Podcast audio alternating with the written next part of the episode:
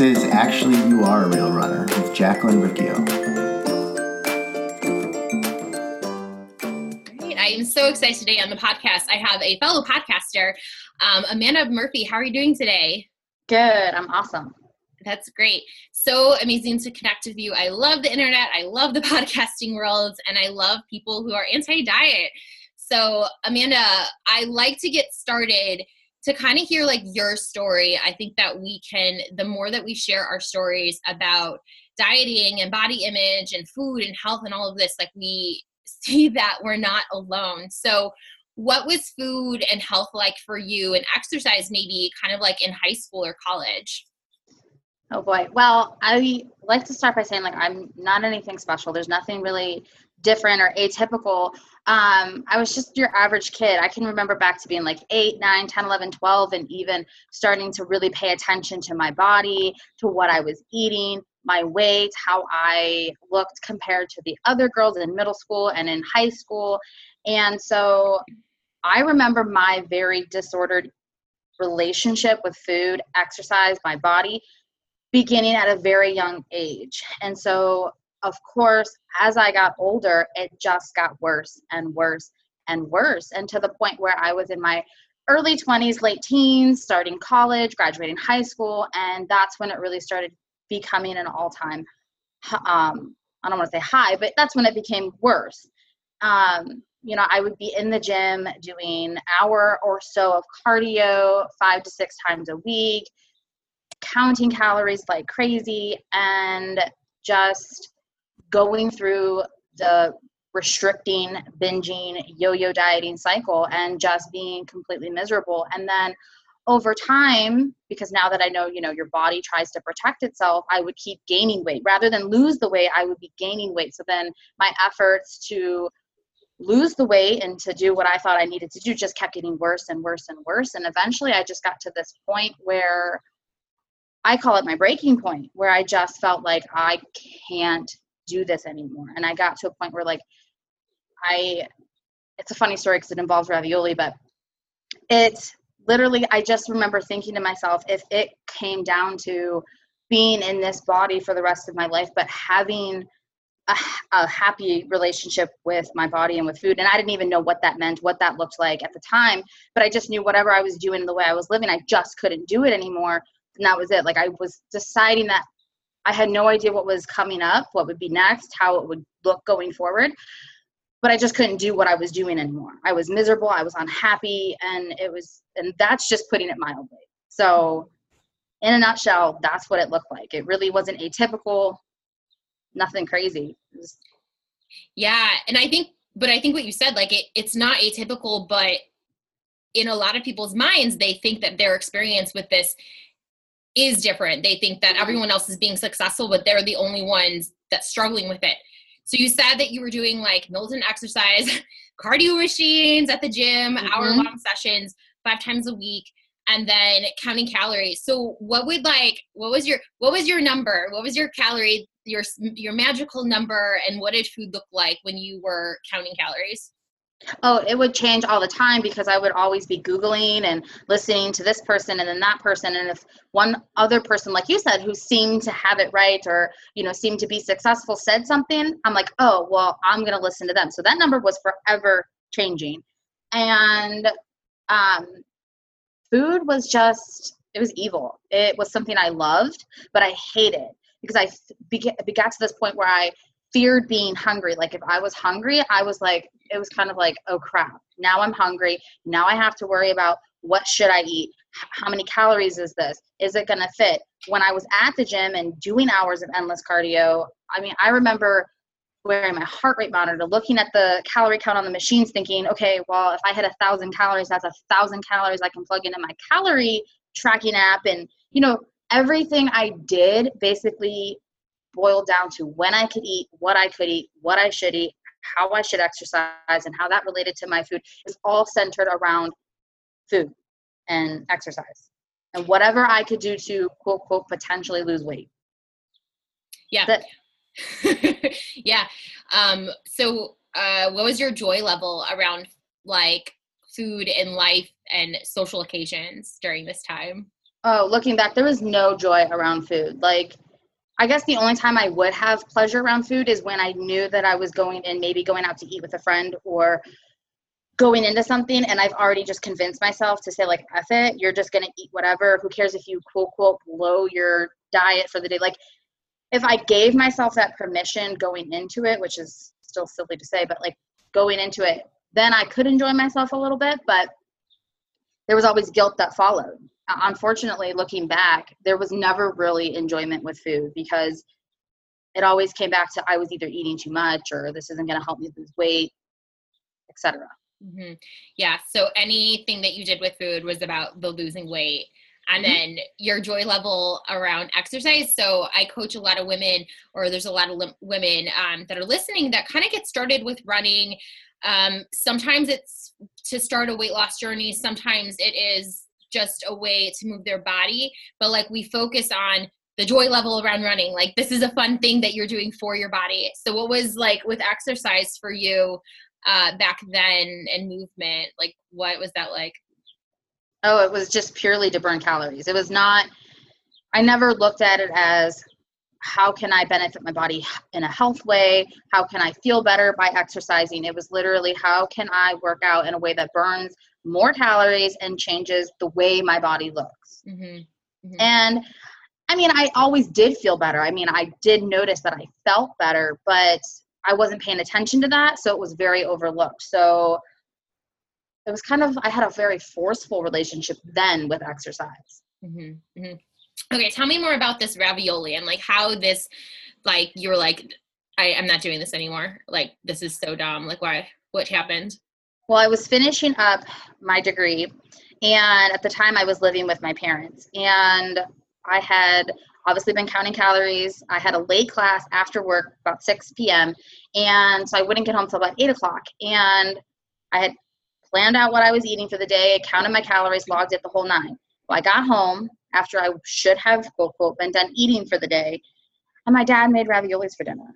And they're my favorite, one of my favorites. And I walked in the door, could instantly smell them.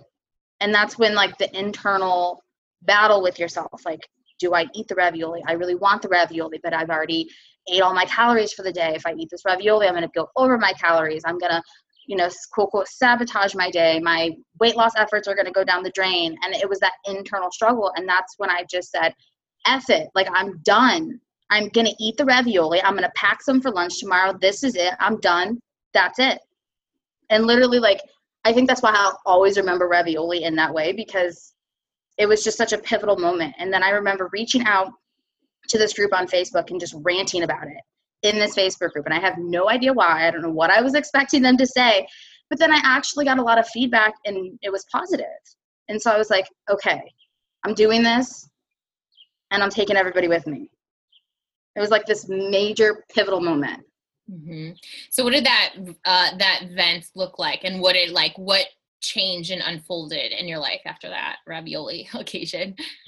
Well, I guess, like I said, I didn't know at that moment like what my relationship with food and my body would look like. I have no idea what a healthy relationship with food even looked like, but I just knew that I could not do that. So at that point, it was, you know what? I don't even know how I came across intuitive eating, but at the same time, crazy how life works out. Um, a friend had recommended this book called Secrets from the Eating Lab by Traci Mann, and I had happened to have already ordered it, had it on hand. And at the same time I had that moment, about the same day or the next day, I started reading it. Game changer. It's a book completely about all these research studies done on human behavior when it comes to eating and diets and it was like the proof, all the proof I needed to know that diets don't work, restrictive eating is not healthy, the whole nine. And it was literally the proof that I knew that I was not going back. And it just spiraled me forward into more research, more digging, more learning, and just more experimenting with my body to find out well, what is that healthy relationship with food? What is that healthy relationship with my body for me? And how do I cultivate it? How do I trust my body again? It was just a, a big spiral forward from there. Mm-hmm that's huge. Um, kind of seeing that evidence and like okay cool i don't know what this is going to look like but i know that what i'm doing is not working. So there has to be something that's healthier and happier. And so what it like what kind of unfolded in you figuring out how to do this healthy relationship with food? And did it like was it like that? Like sometimes i see programs that are like let us change your relationship with food in 30 days or less. And it's like well really?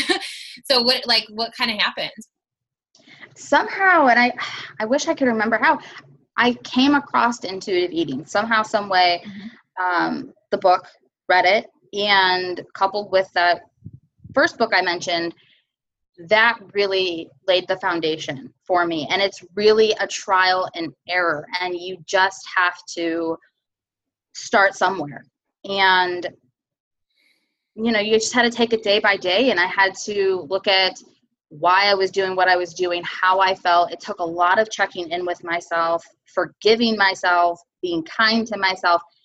And it was just a one day at a time operation. And it still is. It still is. And as far as any program saying that they can totally transform your relationship with food in 30 days there is no flipping way. There's no way. Because everybody comes from a different place. And the unpacking that needs to be done takes a long time. If you've been dieting for 30 years, it could take 30 years to unpack it fully. So, yeah. Yeah, no timeline, no deadline. Mm. Um, I love what you said about forgiving yourself and kind of like doing the work. So, like on a daily basis, what kinds of things i'm always interested to hear like the inner chatter like what kinds of things did you were you saying before that you kind of had to like reframe or unpack and like figure out a different way well the biggest thing and i think that a lot of people can relate to too is the binging.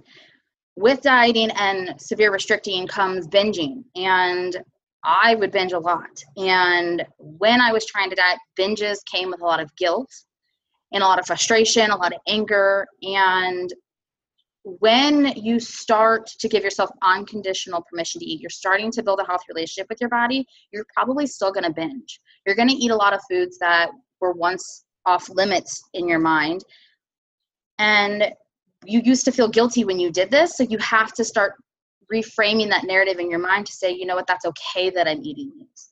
You know, I've been depriving myself of these. Of course, I want to, eh, you know, enjoy these foods. And you kind of have to really start reframing why you're doing and and taking out the guilt and it takes being aware of the narrative in your mind and consciously choosing you know it say i remember shortly after a couple days i literally ate a whole bag of starburst jelly beans and there i had to remind myself that that's okay i'm learning my body again i'm learning to trust my body and learning that it's okay to eat jelly beans so i hope that answered the question yeah. but it, it does. You know, you just have to really do the internal dirty work, as I like to call it. And it takes a lot of awareness, consciousness, and a lot of support sometimes. Mm-hmm. So you were going through this process, um, and i I know the answer is that you never actually arrive. But like, when did you start to feel like, okay, cool, I actually am seeing progress in trusting myself? Like, what did that take us through that journey has it been five years has it been a couple of years has it been a couple of months like what what how long and what did that kind of look like well that ravioli moment was about a year and a half to two years ago and i want to say probably just at the beginning of this year maybe the end of last year is really when i started to see like okay like you're not i i felt like i could tell myself that i'm not a dieter anymore like I, I'm fully outside of that. And I started to see that I had a healthier relationship with food and with my body. And of course, like you said, you never fully get there. There are days that I have maybe bad body image days or things like that. And, you know, some thoughts pop up about my food choices. Then I have to quiet them down. I have to rewrite them. And it's every day something that you kind of have to be aware of. But it definitely gets easier and it's definitely worth it. Mm-hmm. So you um, went into the uh, intuitive eating certification. Mm-hmm. Um, tell us a little bit more about that and kind of like what coaching kind of looks like with that. Um, with that certification program that they offer, you can either be a coach or a counselor. And depending on your level of degree and things like that, starting depends on where you go. Um, because I'm already in the medical field and, and stuff like that, I'm a counselor. And we had to um, read the book and take a quiz. We had to do the workbook and take a quiz. And then we had to do a six week um, self study, but then we had, a, we had calls with um, Evelyn Tribole. And then we had to take, I believe it was like a 180 question test and pass that. Um, but that was eye opening because especially the calls that we did were with other women going through the certification program and they had the chance to talk about their experiences and their clients and we really got to grow from each other and that was eye opening too to see other people going through it and also that there's so many people who want to help change the world in this way for the better mm-hmm. I think that's one of the cool things about working with someone who has been through what you've been through is that they get it. And I think sometimes like um when you work with someone that doesn't have a similar experience, it's like, okay, cool. Like, I don't think that, I don't know if they really understand what's happening here, but like being able to have someone that's like, I've been through maybe not exactly that, but something similar. And I've had to go mm-hmm. through the process and unpack the shit myself and like do the dirty work. Um, I love that. It's such an amazing um, way to connect with people and help people. Um, so when you see crap on the internet still, because there's lots, and you know it pops up around January and it pops up uh, as we head into warmer months. What kind of stuff do you see out there that just makes you so angry? Like all of it. I mean, I definitely see it on Instagram, but honestly, I think because I try not to like mindlessly scroll, I actually hear it so much more like in the people I'm around and date on a daily basis. Like I still work as an occupational therapist and listening to like my coworkers, like they just started this weight loss challenge thing and it's like nails on a chalkboard. Just the everyday dialogue that people are engaging in, that's where it honestly pops up the most. And it's it's surprising. And I hate it. yeah, and that's huge because it's like we especially if we're not aware of those things like we are the average of the five people we spend the most time with. Like their behaviors their actions the things that they say they start to like um you know change the thoughts in our heads. So like what kinds of conversations when you when you talk about weight loss challenges or diet culture what kinds of things do you notice other women or men saying especially like when there's a weight loss challenge happening oh, it's a lot of like, why well, shouldn't be eating this, or I can't be eating this, or like, that's not good for you, or, you know, a lot of that. There's a lot of that that happens. And then um, talking about getting quote, quote, ready for summer, ready for the beach, there's a lot of that going on. And it, it's, it's always about what they're putting into their body, their food choices, and how their body looks. And yeah, I mean, it's endless. The things that people come up with these days actually are kind of creative. yeah, definitely. So sometimes people, I've seen this too, they'll be like, you know, intuitive eating or HAES, um, health at every size is anti health. And what would you say um, to someone who says that? Well, first and foremost, I always say overall health includes your mental health, your emotional health, and if we're going to have our overall sense of well-being, we have to include our mental health and our emotional health. And if you're so stressed out over what you're putting in your body, how much you're putting in your body, how you're moving your body, what it looks like, you're actually doing harm to your emotional and mental health and you're sacrificing your mental and emotional health and there is a satisfaction component to food in the current day that we live in, there is a satisfaction component to food that definitely affects our mental and emotional health.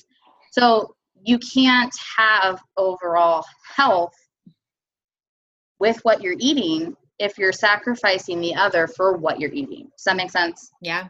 That's that's what I start with because it usually gets people thinking. So I saw a meme once that was like, you know, it's healthier than kale, like a healthy relationship with food. And I was like, yes. Amen. Like, yes. yes. thank you. Thank you. You can still eat the kale and that's fine. But like, if you're like, ah, kale, um, yeah, it's, it's crazy. Um, the, the messages that we hear over and over, um, it's hard. And I think that like orthorexia is a big one, um, especially on social media and clean eating and, you know, perfect eating and just like, oh, let's do this um, when you kind of look at how you eat now or even just like how you think about food like what's opened up for you since you stopped tracking food? Oh man everything. Like it, it takes time but i don't i don't fear food anymore. I don't fret over my food choices. I don't you know my choices aren't made based on a number. It's based on what sounds good to me and my taste. And, and of course, there is a level where I'm honoring what makes my body feel good. But that, once you build a healthy relationship, starts to come more naturally. And so now I just enjoy food. I honestly enjoy food. I enjoy my life. I enjoy social events more because I'm not afraid that there's going to be, mm, you know, cake or cookies or barbecue or anything that wasn't planned or foreseen. And it's just a sense of contentment and happiness and a, a, peacefulness inside of you that you just don't have when you're dieting. You just don't have it. Mm-hmm. And then, as far as like exercise and movement, I'm guessing hour long sessions on the elliptical is not in your uh, schedule anymore. So, what does movement look like for you these days? I actually have come to very much love movement and exercise. And no, I do not work out probably longer than 30 minutes a day.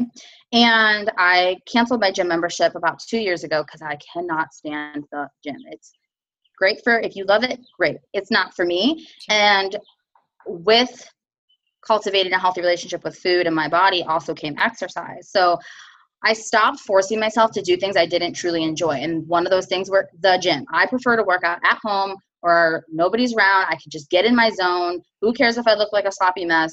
Mm-hmm. None of that. And I actually do like workout videos. I'll find workout programs online, things like that. And I actually, for the first time in 28 years, just last week, finished an eight week program from start to finish. And that's the first time that's ever happened in 28 years because when I would try to do that before when I was dieting, I would get to a point probably within the first week or two where I would quote quote slip up with my eating, fall off the bandwagon, whatever, and I would start over. And because that fitness wasn't for my overall health and well being, it was for weight loss, that would start over as well. So I would never finish it. Plus, I would force myself to be doing stuff I didn't really like. Therefore, I was less likely to do it. So mm-hmm. I love exercise. I never thought I'd be the person to wake up five to six days a week at 4:30 a.m. to work out, but I do, mm-hmm. and that is because I now love it. Mm-hmm. So it's total 360. Yeah, that's awesome. So when on the days that you exercise, um, how does movement kind of like add joy to your life like the health benefits that you see now that you didn't see before when you were on the elliptical or at the gym i just feel better. I feel stronger. I have higher energy levels. Mm-hmm. I prefer to work out first thing in the morning, and it really just jumpstarts my day. And I, I just, I think it's it's weird to explain. It's kind of hard to explain, but it, it aids in your overall well being. And I think once we get to a, a healthier place with our body and with food, we can start to see that that it just does. Moving our body in any way, shape, or form that makes us feel good mentally and emotionally as well, it just contributes to an overall sense of well being. And you just feel empowered. You feel more in control of your health and your life and your body. And it just, it is, it's empowering when you just start to do things for pure health and enjoyment. Mm-hmm. That's amazing. I love that. Um, I always think about like when I'm on an airplane because I because I used to be someone that didn't like to do exercise and then I was like, huh, I actually do enjoy movement because then I think about being on an airplane and mm-hmm. stuck there where you can't move your body and you're like, oh my gosh, I just want to get up and walk. I just want to, and it's like, okay, I actually do enjoy movement. How mm-hmm. interesting! Mm-hmm. Like that's not the same as what it was before when I was trying to do a program to just lose weight. It's like. Mm-hmm eventually you just give up on it. Mm-hmm. So I know you mentioned the intuitive eating book. Um, what other books do you like where you were like, these books are life changing, these authors, these messages um, really changed your life? The two books I always recommend is The Health at Every Size book by Linda Bacon and Secrets from the Eating Lab by Traci Mann mm-hmm. because all of the they're not an an opinion. You know, it's hard to not take something with a grain of salt when it's somebody's opinion, but these books are so factual. They're scientific research studies and they just they have the proof. They have such compounding evidence mm-hmm. that I think it really can help overhaul somebody's life and somebody's mindset and that you just can't go wrong with these books. Awesome. That's amazing. So, if someone wants to work with you, um, what does that kind of look like? Uh, sometimes people like, what's online coaching? What's that like? Um, and especially, I think that a lot of people in the past they think about coaching like weight watchers meetings and going and getting on the scale and like evil like oh my gosh oh so uncomfortable um, so what is like working with you as i'm sorry a counselor what does that look like and how is that different than a weight watchers meeting Oh, um, definitely. It's totally different. Um, I would, I love to meet people in person if they're close, but if they're not, we work usually through Zoom calls. Um, and the first session, I like to do a little bit longer of a session. Usually it's 90 minutes. I definitely want to get a history, get to know the person, where they're starting at, what they've been through, and where they want to go. Because everybody's journey is going to be so different and it's going to be uniquely yours. So I have to get to know you, where you're at, and where you want to go. And I never tell anybody what they have to do, what they should do, what they shouldn't do. I'm really just a facilitator helping you on your journey to unpack everything yourself. But it can be very overwhelming, it can be very scary. And so it's nice to have somebody to guide you and to support you and to help challenge your mind and point you in the right direction. But it's going to be a journey that you are steering, you're driving it. And every week, we'll meet via a Zoom call and we'll go through what are what what happened last week, what what has been a struggle for you, where are you at, what are you thinking, what was an accomplishment, things like that. I mean, to say what one call would look like, it's impossible because it's going to be so uniquely different. But everything is completely confidential. Um, whatever happens between our Zoom call stays in our Zoom call. Um, you can reach me via text message. I offer the text message support outside of our Zoom calls because some moments you just need to shoulder cry, you need to vent, you need to, you know, hash something out, and um, a lot of transformations and revolution and magic happens. Mm-hmm. That's amazing. I love that. All right, awesome. So, if someone wanted to connect to you, where are the best places to find you? If they aren't local, where can they find you?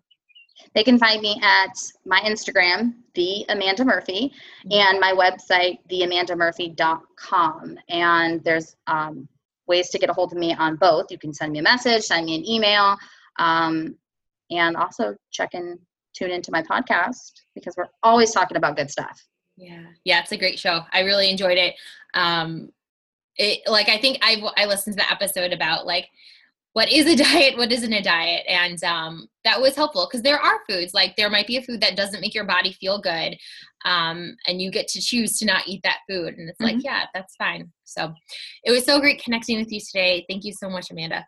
Yeah, thank you hey, quick heads up that the Imperfect Eating Facebook group is growing and it's so exciting. Every Friday, I do a live training in there uh, based on your questions. So we cover different topics like stress eating, emotional eating. And so you're going to want to be a part of this Facebook group if you are saying things like, oh my gosh, I'm still struggling with stress eating, or I just love food too much. I can't do a diet because I love it too much and I just eat constantly or you know how do i know when enough is enough? I, I, eat and then i go overboard or you know i can do all or i can do nothing. I can be strict or it's wild wild west but like what does balance actually look like? So if these are things that you're struggling with definitely check out the show links live trainings every single friday at 12 p.m and then you can submit your questions something you're struggling with. Can't wait to meet you in there take care